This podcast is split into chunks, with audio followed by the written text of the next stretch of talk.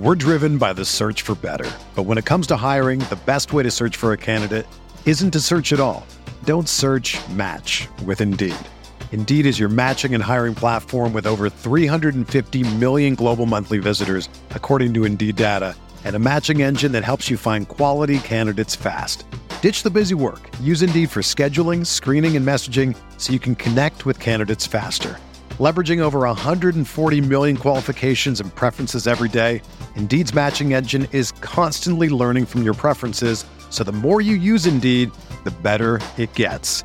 Join more than 3.5 million businesses worldwide that use Indeed to hire great talent fast. And listeners of this show will get a $75 sponsored job credit to get your jobs more visibility at Indeed.com slash BlueWire.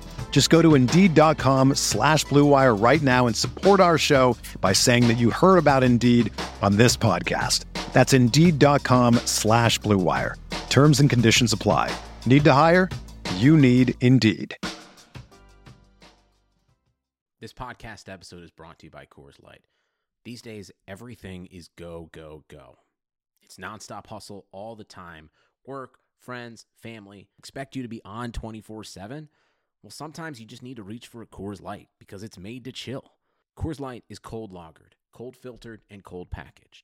It's as crisp and refreshing as the Colorado Rockies. It is literally made to chill. Coors Light is the one I choose when I need to unwind. So when you want to hit reset, reach for the beer that's made to chill. Get Coors Light in the new look delivered straight to your door with Drizly or Instacart. Celebrate responsibly. Coors Brewing Company, Golden, Colorado. Blue Wire. Hey, this is George Kittle, and you're listening to Candlestick Chronicles. New England sending QB Jimmy Garoppolo to 49ers. We believe we found the right guy. Garoppolo, quick pass, caught by Kittle. He dives, and he's in. Touchdown,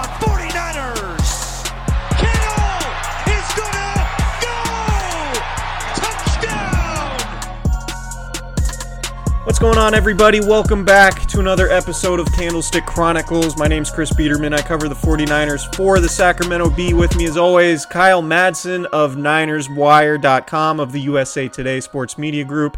And he's a midday producer over at 95.7 The Game in San Francisco. Kyle, what's happening, buddy?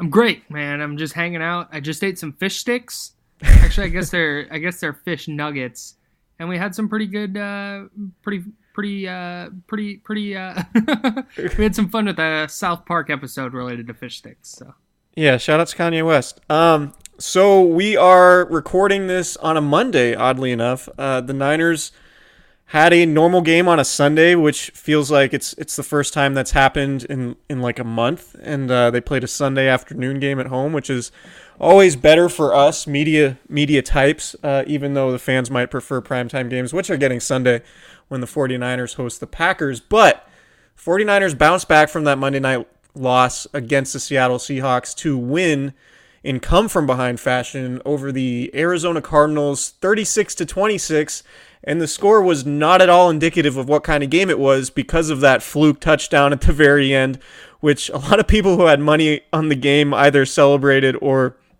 suffered the worst beat of all time um, but for the 49ers, a, uh, a pretty good win, a hard fought win.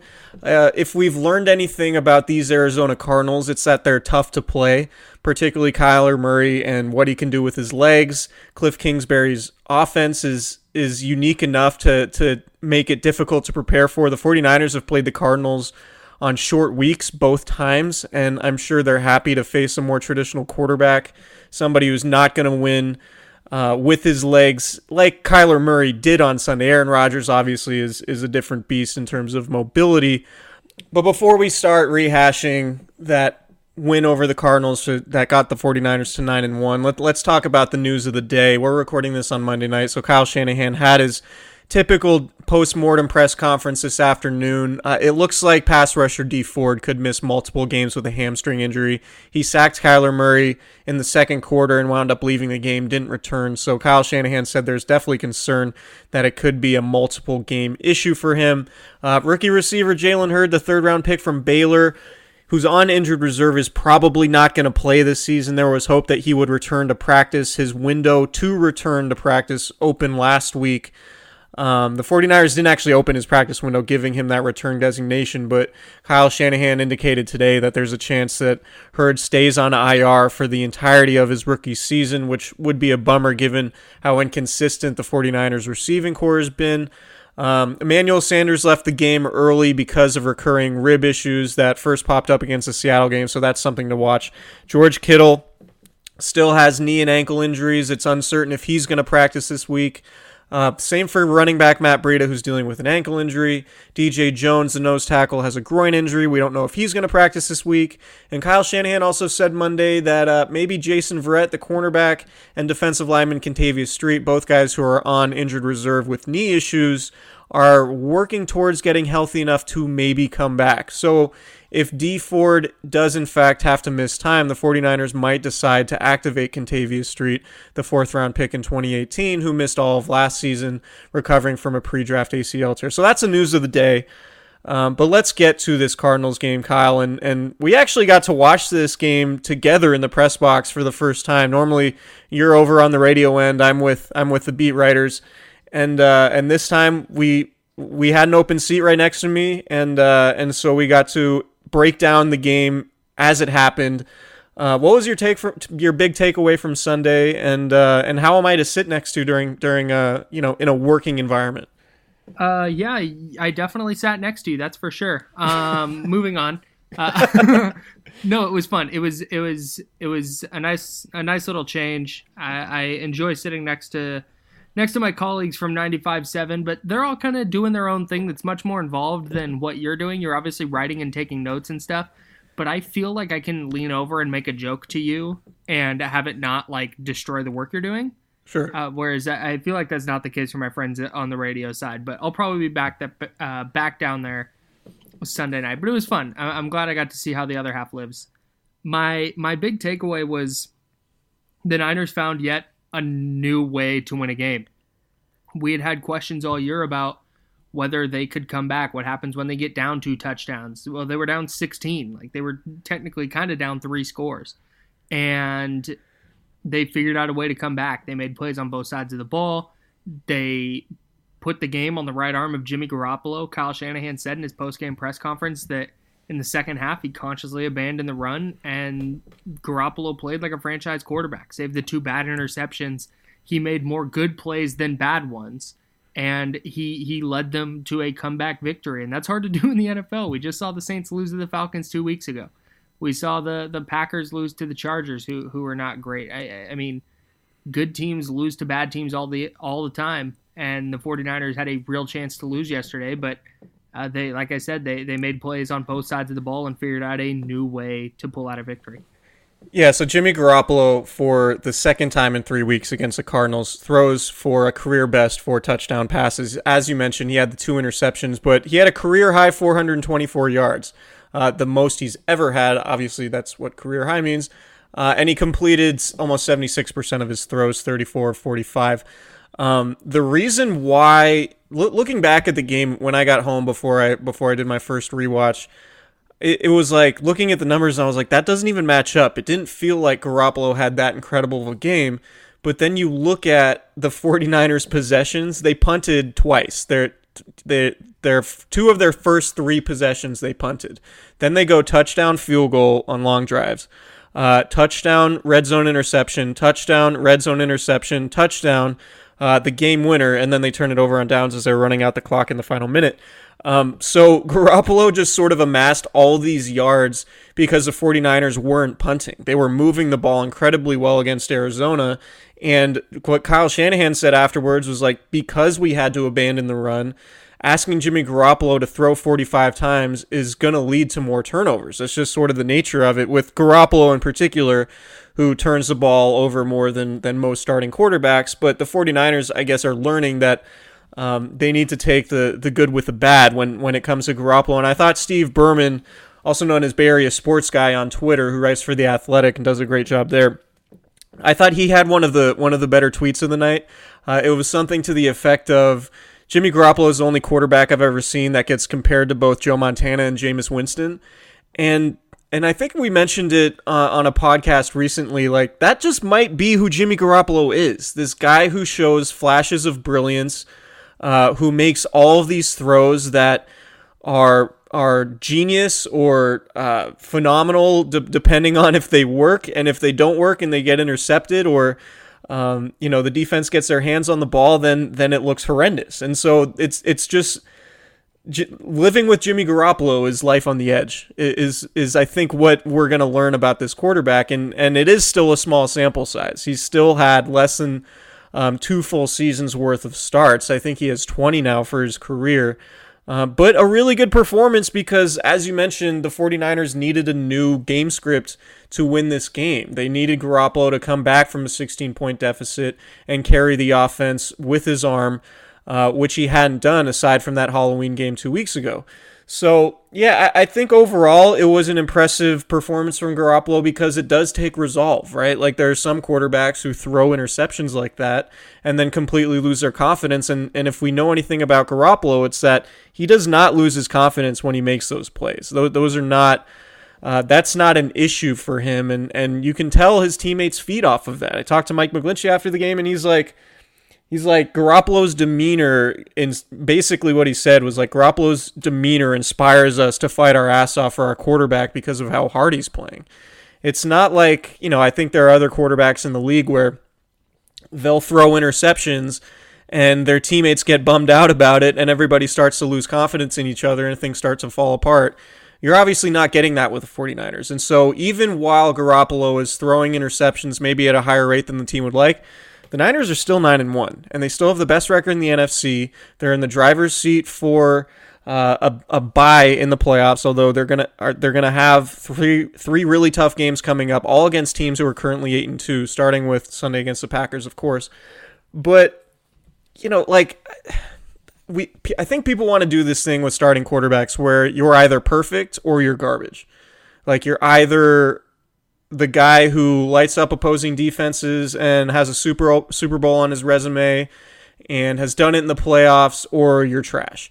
And there isn't really a whole lot of nuance when it comes to evaluating quarterbacks, and part of that's just the climate that we're in, whether it's you being on talk radio and having to deal with callers who base their opinions on Garoppolo's viability as a franchise quarterback based on what he did the previous game. Um, it's a difficult climate to live in with social media and instant gratification and content and everything like that. I think really the important thing to know about Jimmy Garoppolo is that the highs are really high. The highs could be good enough to win you a Super Bowl if the circumstances are right, if the defense is playing well, if you have a good running game, if you have a complete roster, and if you have a good foundation in place in terms of the offensive system, the play calling, things like that. And I think the 49ers have those things. And obviously the record reflects it. Um, but we haven't seen we haven't seen Garoppolo lose them a game yet on his own, right? Like a lot of things happened in that Monday night game that the 49ers still should have won. But for me, like I'm still of the mind that Jimmy Garoppolo can get you where you want to go. There are things he still needs to iron out, but relative to some of the other quarterbacks in the league, he, his sample size is still pretty small, and and we're gonna have to see the the, the real test is gonna be what happens in January, and we're we're just gonna have to wait to see how that goes before I think we can make any firm determinations on Garoppolo. And like I said, Steve Berman I thought said it brilliantly when he's like he's the only quarterback that we can compare to Jameis Winston and Joe Montana. When guys like Joe Flacco have a Super Bowl and Ben Roethlisberger, who has been a fine quarterback, but Ben Roethlisberger has not been an elite quarterback throughout his career. He's never been an All Pro. He has m- multiple Super Bowls, and or he's been to multiple Super Bowls. He's won two. The you don't need Tom Brady. Eli Manning has two. You don't need Tom Brady. Nick Foles has one. You, I mean, when you go down the list of quarterbacks who have won Super Bowls recently, like it, it, it doesn't take an All-Pro caliber quarterback. Jimmy Garoppolo can win a team a Super Bowl. That's it. That that's the bottom line. And is he going to make some mistakes along the way? Absolutely. Is he ever going to have a 35 to 6 touchdown to interception ratio? Probably not. But when the game's on the line, his teammates believe that he's going to go make a play. And in the biggest moment of the game on Sunday, with the blitz bearing down on him, he lobbed a pass to Jeff Wilson Jr. that went for a touchdown. he made the play in the in the in the biggest moment of the game. And that's what ultimately matters. Like it's I, I know that quarterback wins is a terrible stat, but you don't see a lot of terrible quarterbacks going nine and one. Or seventeen and, and three in their career. And seventeen and three in there. Like if he was bad, that would if he was objectively bad, that wouldn't be the case. Jimmy Garoppolo can win the 49ers the Super Bowl. That's that's that's what I've come away with. Yeah, and, and it's going to get to the point where they're going to play games in January, and I can already tell you if the 49ers don't end up winning the Super Bowl and Jimmy Garoppolo has to play a playoff game and throws a couple picks, then he's going to get he's going to get blamed for it. And you know, the the saying in the NFL goes and coaches will say this and some smart media people will say this like it's never as bad as it really is and it's never as it's never as bad as it looks and it's never as good as it looks right? There's always a level of nuance in between. And just because Jimmy Garoppolo throws an interception in a key moment, that probably shouldn't be a referendum on his entire career, right? Like coming out of that game Monday, we're probably talking about Jimmy Garoppolo in an entirely different light if Chase McLaughlin makes the kick, makes a field goal in overtime. We're talking about how clutch Jimmy Garoppolo is both to lead the 49ers to a field goal to, to tie it at the end of regulation and to drive as far as he needed to go to, to get in range for that kick in overtime. But instead, because Jimmy Garoppolo turned the ball over three times against the Seahawks, that leads the discussion. And so it's it's this weird thing that we like to do where it's like the most polarizing opinions are, are always the most popular and and the most reason takes the those don't garner attention because they're not getting, you know, retweets or um, likes on Instagram or they're not like going viral. Like no, like it's just boring. And so I find the the conversation about Garoppolo pretty fascinating. But I do want to shift the conversation a little bit um, to the defense, and and the Niners defense has taken a step back. I think over these last three weeks, in part because the schedule has been a little bit funky. They had the Thursday night game on a short week. Um, they did play Kyler Murray and Cliff Kingsbury's offense. They beat him there, although they didn't play very well in the second half. They play Russell Wilson, who's I don't know if he's still the leading MVP candidate, but he's definitely top two. Um, and and Wilson does enough to to win them the game. And then the 49ers, of course, have Kyler Murray. And and so on Sunday. So then Kyler Murray throws for 150 yards. He rushes for 67, including a go-ahead touchdown in the fourth quarter.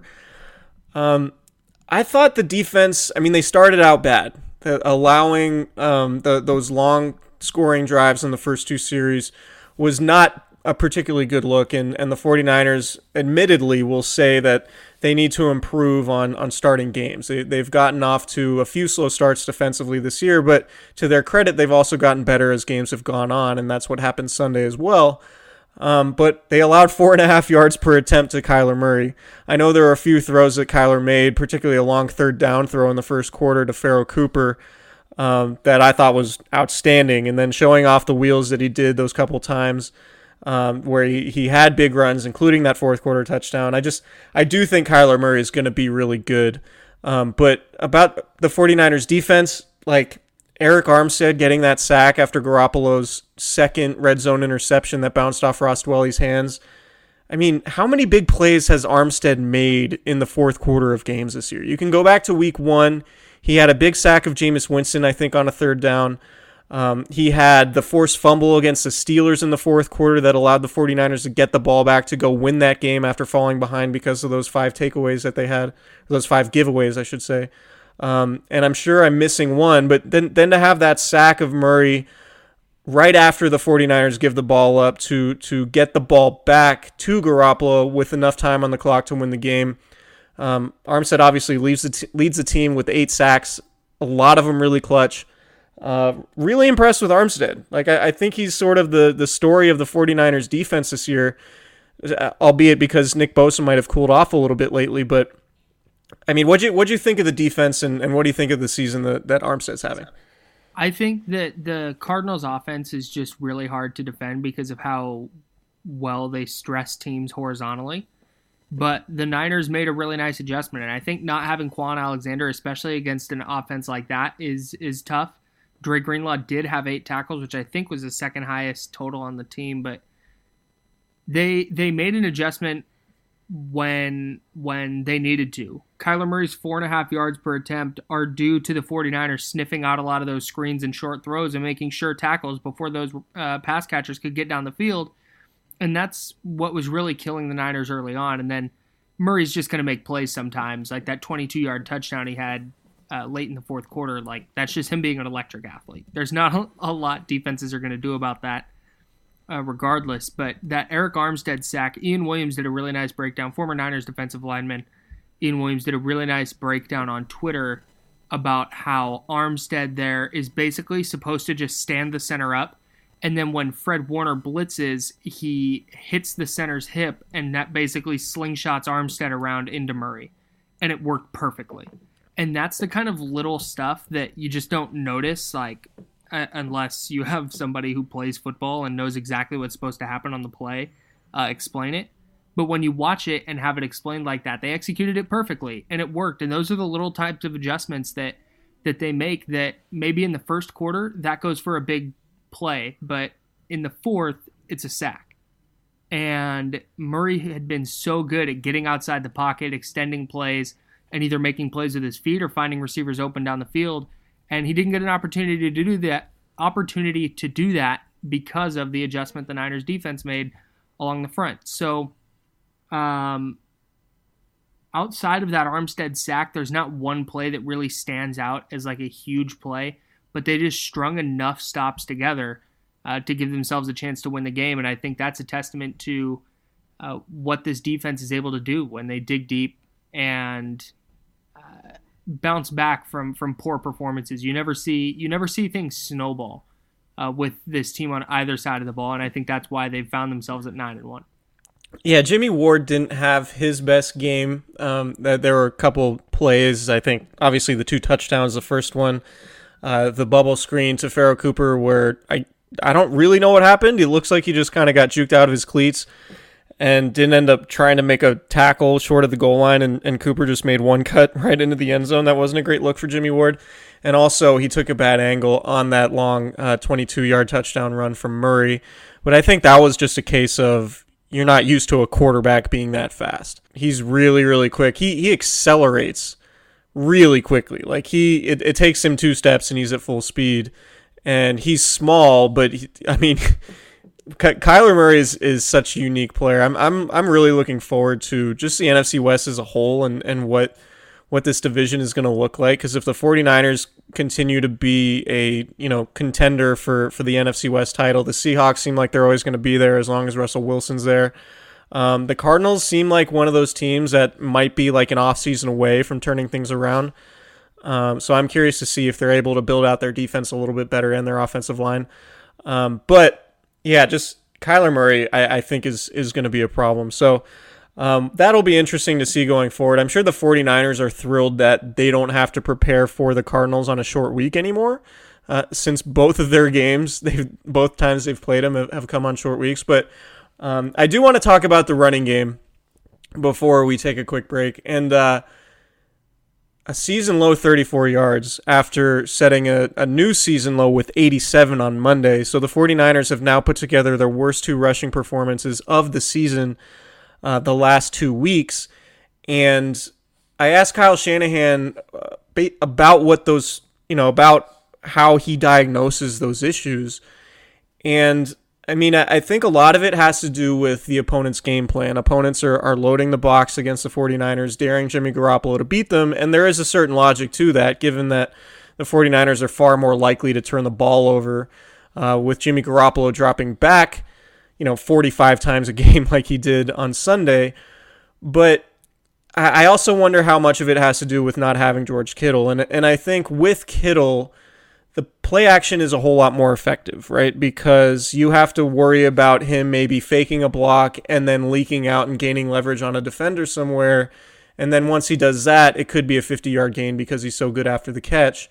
Um, and I think that really loosens defenses up. Without Kittle, and Ross Dwelley has played well, and there's going to be uh, a piece on this uh, on the Sacramento Bees website uh, coming out Tuesday, talking about Ross Dwelley and, and how maybe he can be a um, he can continue to be an asset to the offense even when George Kittle comes back because the 49ers use so much heavy personnel. Um, that's a shameless plug. But the point the point being I do think George Kittle has a massive impact on what the 49ers do through the running through the ground game just because of how just his threat as a receiver and of course he's such a good blocker. He just loosens things up. And uh, and and I think defenses Seattle and Arizona specifically these last 2 weeks have been able to key on the run and devote more resources to filling those gaps playing eight guys, nine guys in the box. The Seahawks did the thing where that happened to the Rams a lot last year, where they would play six guys on the line of scrimmage and basically plug all the gaps right from the jump at the line of scrimmage and and just uh, really make it difficult to, to run the ball. So I'm curious to see how the 49ers adjust. We don't know if George Kittle is going to play Sunday against the Packers. Talk to him after the game. I it sounded like he really wanted to play. I don't know how close he was to playing, but he said he should have played. And look, whenever you talk to players about their injuries, they're always going to tell you that they should play or they're close to playing or they want to play. Um, they're not good sources when it, when it comes to things like that. So take it with a grain of salt when you hear players say anything uh, about their availability or potential availability if they're dealing with injuries. We don't know what George Kittle's status is.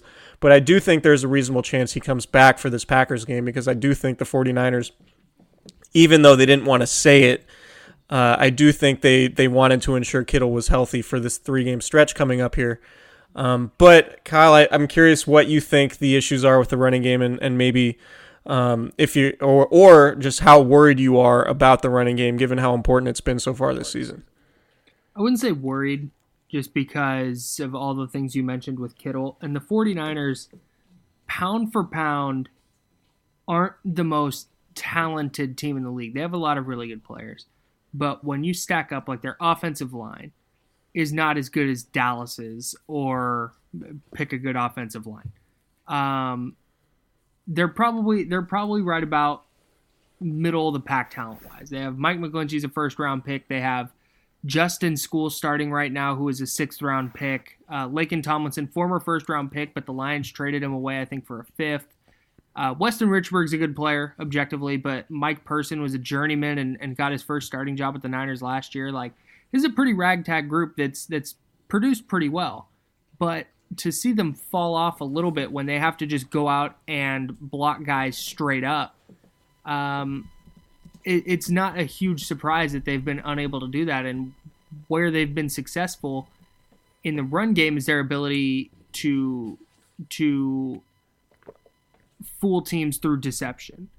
And you mentioned about about George Kittle, his ability as a run blocker and then to leak out and, and be a dynamic pass catcher is enough of a wrinkle that it really shifts everything a defense wants to do. And with Kittle not out there, it takes away just a little bit of that deception and one extra guy or two extra guys being able to focus on the running back and not have to worry about the tight end. That's that's the difference between a huge gain and uh, a gain of two. And i think that's a little bit what we're seeing right now is where the big running lanes were there is a defender filling those gaps now. And i and i i expect that the niners probably have some adjustments they've been they've been saving to make or just haven't made yet knowing that they had three really tough games coming up after Arizona. So it wouldn't surprise me to see them start to run the ball a little bit more effectively with Kittle in the lineup, and in these games that uh, they really have to pull out the stops and win if they if they want to stay on top of the NFC. Yeah, and it's also worth noting they didn't have Matt Breida in that game. So uh, before we get to winners and losers, and uh, we obviously have to talk about Damontre Moore, uh, let's take a quick break. The holidays are almost here, and you know what that means gifts. And what better gift to give the guy in your life than a stylish shirt that fits just right? Unlike most brands, Untuck It shirts are actually designed to be worn untucked. Untuck It shirts always fall at just the right length, no matter his size, so he looks casual and sharp. With more than 50 plus fit combinations, Untuck It shirts look great on tall, short, slim, and athletic guys of all ages. Uh, I have an Untucked shirt. I've actually worn it to a couple different games this year, and it's really comfortable. You can wash it, you can dry it. Uh, you don't have to hang it up for like three days. You don't need to iron it. It's it's just a great shirt. It looks great, and it's uh, it, it's as far as shirt as like a utility, it works out perfectly. So Uh, you can find your favorite Untuckit style online or check out one of their 80 brick and mortar stores. Choose from styles like wrinkle free button down, super soft flannels, outerwear, and more. With Untuckit, your shirts will never look baggy, bulgy, too long, or too big again. And their website is so easy to use, they even have a whole page devoted to helping you find your fit. So, whether you're shopping for the perfect holiday gift or just trying to craft a smart, relaxed style of your own, Untuckit is the way to go. Visit untuckit.com and use promo code BLUE for 20% off at checkout. That's untuckit.com and promo code BLUE. U N T U C K I T.com, promo code BLUE for 20% off.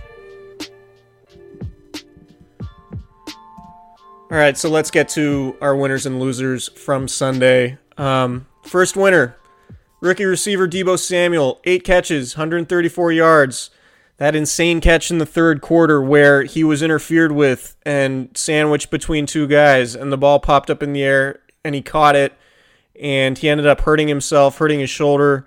Um, but it converted a third and nine and it was just incredible, just an incredible play. I think it was number one on, on Sports Center's top 10. Um, and also, he became the first receiver in 49ers history to have back to back eight catch, 100 yard games. Um, I don't know if you know this, Kyle, but there's there have been some good receivers uh, a part of the 49ers franchise. So Deebo Samuel becoming the first player in team history to uh, to have eight catches and 100 yards in back-to-back games. Not bad. Oh, you think? Oh, you think the 49ers have had good wide receivers? Name all of them. um, Marquise Goodwin, uh, Dante Pettis, uh, Arnaz Battle, Tai Streets, uh, Cedric Wilson. Yeah, all right, we're gonna stop there. Um, any Deebo Samuel thoughts? Yeah, that catch was ridiculous. And if you want to be the person who went, actually, had they reviewed it, it wouldn't have been a catch, but they didn't review it because of pass interference. That's how everybody with that take talks. Put yourself in rice. That's such a trash, no pun intended on the receiver thing, but that's such a trash take. Like, that was a ridiculous catch.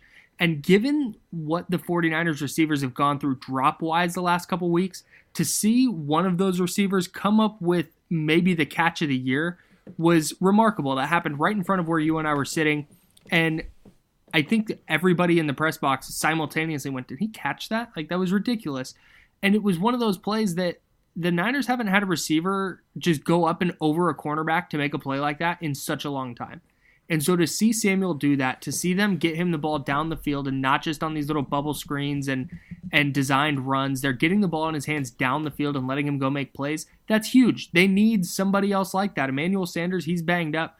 George Kittle, he's banged up. They needed someone to step up, and Samuel did that yesterday. And to me, showed that, and he has to do this more consistently, obviously, but he can be a go to guy. He can be the number one receiver on a good team if he continues making plays down the field, and, and the 49ers obviously trust him to do that. So he leads rookie receivers in catches. I think he has 38. Um, according to Pro Football Focus, our friend Jeff Deeney, PFF Jeff on Twitter, you should follow him. Uh, he his 12 missed tackles forced leads all NFL receivers, so that's pretty good. And his seven 7.2 yards per reception after the catch is the best among all receivers with 25 plus catches. Uh, you mentioned it. A lot of that is because he's he is doing uh, he's running a lot of bubble screens.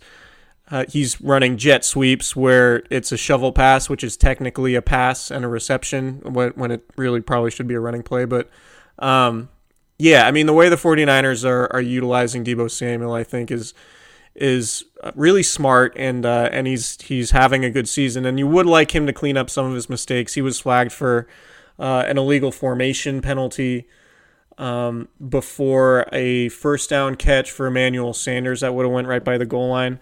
Um, and he has he had another or did he have a drop? I forget. He had the I know he had the drop Monday and uh, and he's had a couple offsides issues or false start issues early in the year. But so far, really good rookie season for Deebo Samuel. Um, so he's a winner this week. Loser, Dante Pettis. Uh, two snaps played, no catches, no targets. Uh, it's not entirely surprising that Dante Pettis didn't play. Bas- he basically didn't play all game. He was in, I think, the final two snaps of the game. Um, Kyle Shanahan in his Tuesday conference call after that Monday night game when Pettis had uh, a drop on the final series in overtime, um, another tough drop on, on, a third down earlier in the game, and, and he went no catches on, on three targets. Shanahan basically said he's not taking advantage of his opportunity, and if that continues to be the case, he's going to get fewer and fewer opportunities. Well, we know Kyle Shanahan is a man of his word, and so Dante Pettis did not play a whole lot. You saw Richie James get more playing time after playing zero offensive snaps on Monday, so that was one of the changes the 49ers made game plan wise, and it did work out because they did have that throwback screen when they were down 16 nothing early in the second quarter that wound up leading to their first touchdown to get things going. I think it was a 57 yard gain for Richie James down the left sideline. Um, so. Can I, can look, I real quick? Can I say something? Oh, are you going to say something? You go ahead. I, I have a Dante Pettis take, and I and I had this conversation with a few of the the my beat writer cohorts in the media workroom today. Um, Dante Pettis is not having a good season. He has not been good. He has not been reliable. Um, I don't think the 49ers can operate as though Dante Pettis is an asset for them going forward. But if I were the 49ers, and I'm not, uh, I would keep him around because I think we were saying a lot of the same things this time last year about Ahkello Witherspoon. And I think Dante Pettis' first two seasons are very similar to Ahkello Witherspoon's from the standpoint of, as rookies in small samples, they showed flashes of being um, productive starter level players. And then Witherspoon in his second year took a massive step back, and I think we're seeing the same thing from Pettis. Witherspoon, obviously, to start this year, before he got hurt, was playing at a really, really high level. And I'm not saying that I'm expecting Pettis to bounce back like that. I'm just saying I don't know that I would give up on Pettis entirely because I do think there's talent there. And I think there's a chance that I don't know if it's going to happen this offseason. It might be too far down the road for him to rebound from this. Um, but I do think the 49ers would be wise to keep him and and sort of allow for that opportunity for him to to compete and improve um, because I don't know that they have enough talent at receiver, and I think there are too many question marks with Jalen Hurd and Trent Taylor long term to be getting rid of a, a second round pick before his third season. So I know it's been bad for Pettis. I know it, things are starting maybe to get worse. Um, but I, I, like I said, we I think we had the same conversation about Ahkello Witherspoon this time last year, and having faith in Witherspoon ended up being the right call for the 49ers. Um, but that being said, they should not operate like Pettis is going to have that bounce back type of season. Uh, I just think they should keep him around just in case he does. I had that exact conversation this morning with some of the guys at the radio station, and I, I work in sports talk radio where, where hot takes are currency. And some of the Deebo Samuel takes flying around were, were exactly what you just talked about. And I specifically mentioned Ahkello Witherspoon because we we're having the exact conversation about Witherspoon last year like the exact same conversation.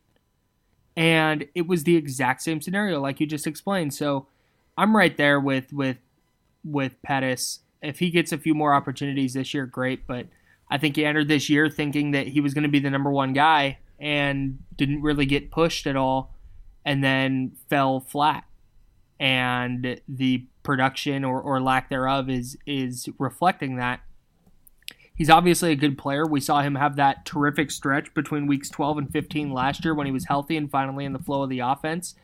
And then this year, like I said, I think I think he came in thinking he was going to uh, toss his helmet on the field and and put up 10 touchdowns, and that just hasn't happened because it's the NFL. That's hard to do. So I'm I'm not giving up hope in in Dante Pettis, but uh, it wouldn't surprise me if if we continue to see his snap counts among the lowest among the Niners wide receivers because they need playmakers at that spot and he hasn't been that for 10 weeks. Yeah, I mean when they get some guys back from injury, I think at this point it wouldn't be surprising to see Pettis be inactive. So um, because they have so many guys out, Pettis, they've had to have six receivers. So um, we'll have to see. I mean, there's there's there's always a chance for that something happens and he sees his role increase and he takes advantage of it. But right now, it's not looking good for him. Um, so let's get back to the winners. We talked about Arik Armstead, eight sacks, another crucial play late. uh, getting that sack on Kyler Murray after Jimmy Garoppolo turned the ball over. I don't think we have have have to say much more about Armstead, other than the fact that I'm going to reiterate it's going to be a fascinating offseason with him, um, and I don't know how the 49ers are going to create enough cap space if they do plan on signing Armstead, DeForest Buckner, and George Kittle to new contracts, uh, and Emmanuel Sanders and Jimmy Ward. Uh, I think they have something like 25 million in cap space. And obviously, I think if you did the math and just did like what those guys could probably get on an average per year basis, you're looking at like well over $40 million. So they, they might have to get creative. Um, but Armstead is uh, is having a great season, and so we'll, we'll have to see how that all shakes out. But the 49ers will love this because they're gonna need they're gonna need more from him with with Ronald Blair hurt and now Dee Ford hurt for maybe a couple games and during an, a crucial stretch. So, you have anything else on Armstead uh, before we get to uh, our next loser? He is gonna get paid this offseason. That's paid. Okay, loser Richard Sherman. Uh, you just cannot have three pass interference calls in a half. And I know that particularly the last one where uh, it looked like he made contact with the ball while sort of before he went through the receiver after being behind him. Um, I don't think that was PI, but I think the other two were pretty clear. Uh, I do think it was a very poorly officiated game, and just given the way that the league has not overturned many non PI calls into PI calls when coaches challenge. I was shocked at that first one on the first series. The first, uh, I, I don't know if it was the first third down, but it was on a third down during the first series. Um, that set up the Cardinals' first field goal. I mean that Sherman's just got to be better than that, and I think he'll tell you that. And he spoke about the, he spoke about those penalties afterwards, saying it was interesting and sort of tossing conspiracy theory stuff out there.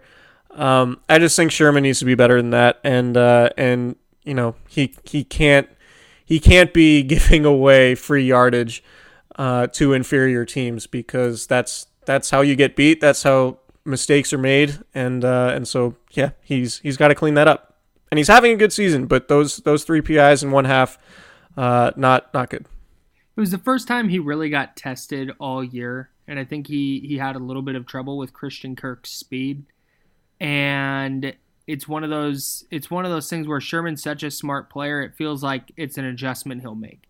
And Absolutely. Christian Kirk, I think, is going to be a really good player.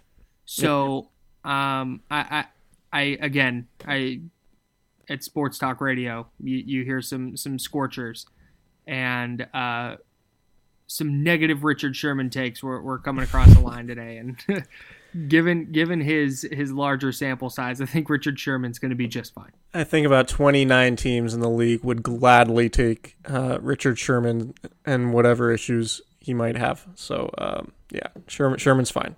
Don't don't worry about Sherman, even if he's a loser this week. Um, w- winner Ross Dwelley, two touchdowns, his first two touchdowns of his career, uh, two tutties, as George Kittle would say. Um, not a huge statistical game uh, just let's see. I gotta go go look. He's way down here on the list of receivers. Four catches for 14 yards. Kyle Shanahan continues to joke time after time. Like Kyle Shanahan loves this joke, and it's very much like dad humor. He said, uh, he said, Kyle, uh, what do he say? I, I don't want to screw this up. I need to go back and find the quote. We always mess with him. He's got the best four yards per catch average in the NFL right now. That's why we went to him on third and three it's like he was right at his spot. And obviously, Shanahan was referencing the uh, third down conversion that probably shouldn't have been ruled a first down. Um, like I said, a very poorly officiated game. I have no idea how that was ruled a first down, but it did benefit the 49ers pretty significantly because the next play was the game winning touchdown. Uh, but that aside, Ross Dwelley has been just really, really solid for the 49ers all year backup tight end who had to play a ton of fullback. Uh, now playing like a number, not like a number one tight end, but he is the starting tight end with George Kittle out, catching a couple touchdown passes. Uh, Kyle Shanahan said he's been one of the team's best football players throughout the entire year. And whenever a coach says something like that, particularly Kyle Shanahan, like that's pretty telling. Um, on a nine and one team that's that's loaded with a lot of talented guys to say he's been one of our best football players is about the highest praise you're going to get. So um, kudos to Ross Dwelley. And uh, and like I said, I did write something about how there's a really good chance that the Niners are going to have a pretty good one-two tight end combo, thanks in large part to this experience that Dwelley's got over these last few weeks, replacing Kittle and, and Kyle Juszczyk.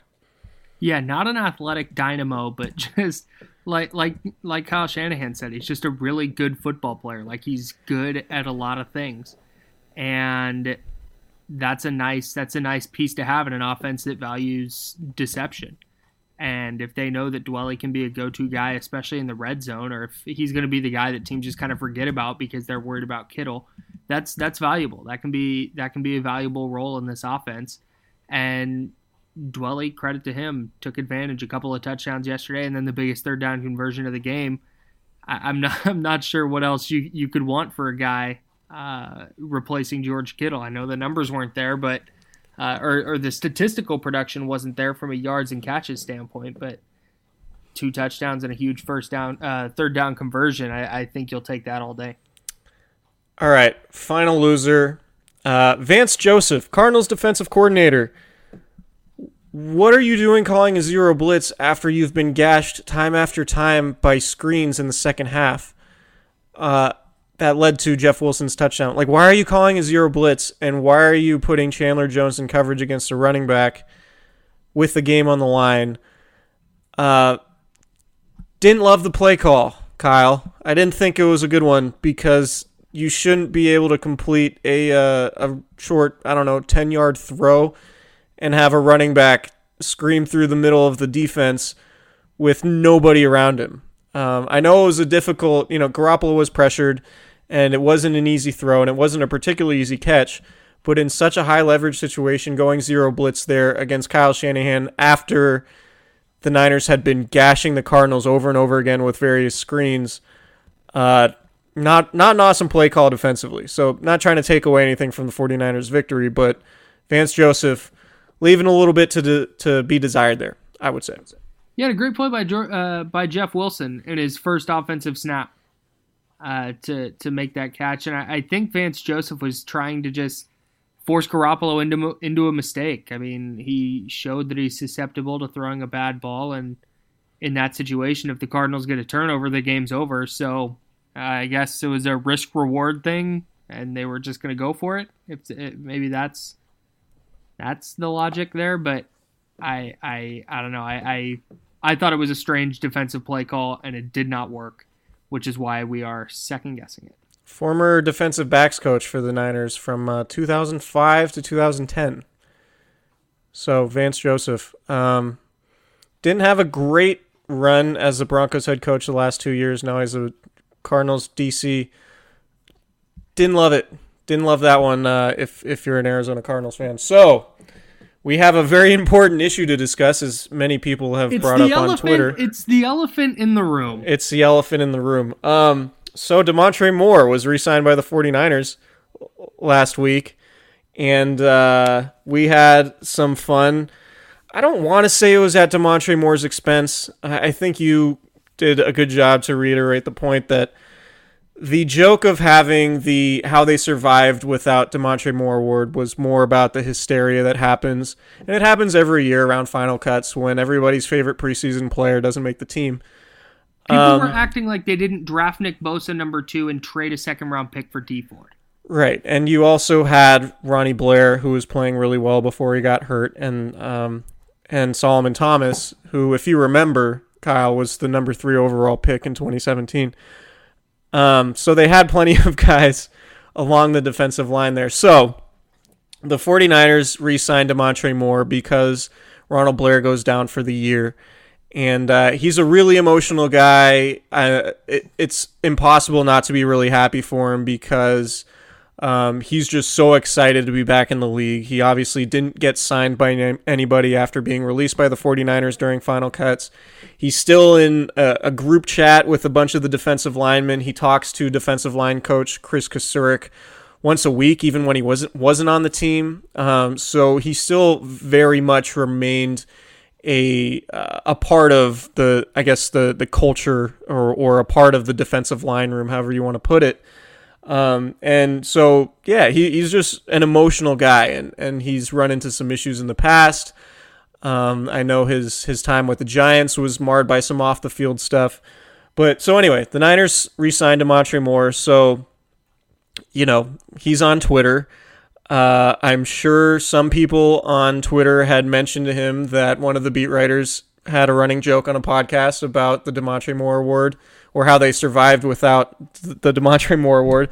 So I approached Damontre in the locker room and I told him that uh, rather than him hearing it from somebody else on Twitter, I wanted to let him know what the deal was with this thing to prevent any sort of issue between you know professional athlete and uh, and beat writer. And so I told him, and and he was totally cool about it. He was uh, he understood what the deal was. He told me that if it pissed him off, that he was going to beat me up, and uh, and I think he said that jokingly. But I did go back in the locker room the next day, and he did not beat me up. So uh, so everything's cool. So just wanted to let everybody know that there's there's no beef between Damontre Moore and I. Um, because of the how they survived without Damontre Moore award. So a lot of people have asked, what are we going to do with the with the award now because uh, they're not surviving without Damontre Moore anymore. He's he is on the team, so he is a part of the winning, and he forced a fumble with a big hit on KeeSean Johnson in the final minute of that game that essentially sealed the win. Um, which we didn't mention earlier, but it was it was a relatively big play in that game, and uh, and he was really emotional about it afterwards too. Um, so what we're gonna do is when we recap a game the day after, uh, when we when we have a recap episode the day after a game, as long as this pod exists, the MVP award from that game is hereby known as the Damontre Moore MVP award. Um, so from now on, it's not going to be the how they survived without Damontre Moore award. It's the Damontre Moore MVP award, and uh, deservedly so because Damontre Moore earned it he got a job in the league and uh, and he made a, a big play in the game. And so uh, that's a credit to him. So this week, the Damontre Moore MVP award for the 49ers win over the Cardinals is uh, Jimmy Garoppolo. Surprise, surprise. Career high four touchdowns, tied. Uh, career high 424 passing yards, game winning touchdown drive. He completed six of seven passes for 58 yards on that drive. He did have the two picks, which looked like they were going to lose the 49ers a game. Um, but I think overall it's a pretty easy decision. The Damontre Moore MVP award, the very first one, goes to Jimmy Garoppolo. Is there some sneaky Ewing theory potential here? no. Um, uh, can I? I'm gonna. I'm gonna step outside the box a little bit on this. This Okay. is me vacating the box. Can my MVP be undrafted free agents? Y- what do you mean? Your MVP of what? My my, my MVP of the game. My you said Jimmy Garoppolo. Oh, like all of them? Mine is undrafted free agency. Yeah. Because all four of the 49ers touchdowns yesterday were scored by undrafted free agents. Ross Dwelley had a pair, Jeff Wilson had one, and Kendrick Bourne had one. Um, all four their offensive touchdowns, I should say. Uh, DJ Reed was a draft pick. He had the he had the one in the last second, but Right, right. um, all four offensive touchdowns were were scored by undrafted free agents who were were really only on the field because of, of injuries to some other guys. Not so much Bourne, but um, Dwelley and Wilson for sure. So uh, shout out to those guys for for not only making the roster in an unlikely fashion, but coming in and producing. And I think that's a credit to the coaching staff as well, making sure those guys are ready to play and recognizing that they were talented enough to have on the team. And I think that's really cool when when that happens for NFL players. So shout out to those three guys. Yeah, shout out to Damontre Moore for being a good sport, and um, hopefully he doesn't beat me up uh, at any point going forward. Be a real Um, somber Blue Wire pod, uh, uh, Candlestick Chronicles pod on Blue Wire. if I had to come on here by myself, like, yeah, Chris is in the hospital. Damontre Moore kicked his ass. Uh, that wouldn't be uh, that. I mean, that might be good for the brand though. be a really good bit. Which is such a strong bit. Um, all right. Well, I think that's all we got for today. We're going to record another pod on Thursday that should be up for Friday morning, previewing the Niners' really big game against the Green Bay Packers. So the Niners' next three opponents are all eight and two, and uh, they're all currently in uh, one of the. I mean, they're they're all competing for a bye in their respective conferences. So lots lots lots of stuff happening. Huge game. Big Yep. time games coming up. Yep, big one. All right. We'll talk to you guys then. Thanks for listening.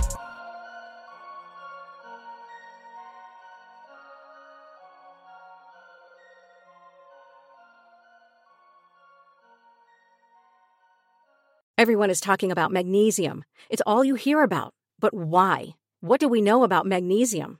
Well, magnesium is the number one mineral that 75% of Americans are deficient in. If you are a woman over 35, magnesium will help you rediscover balance, energy, and vitality. Magnesium supports more than 300 enzymatic reactions in your body, including those involved in hormonal balance. From functional medicine doctors to mental well being and female hormone experts, we all know that magnesium is the one mineral to improve all aspects of well being and health. But which one?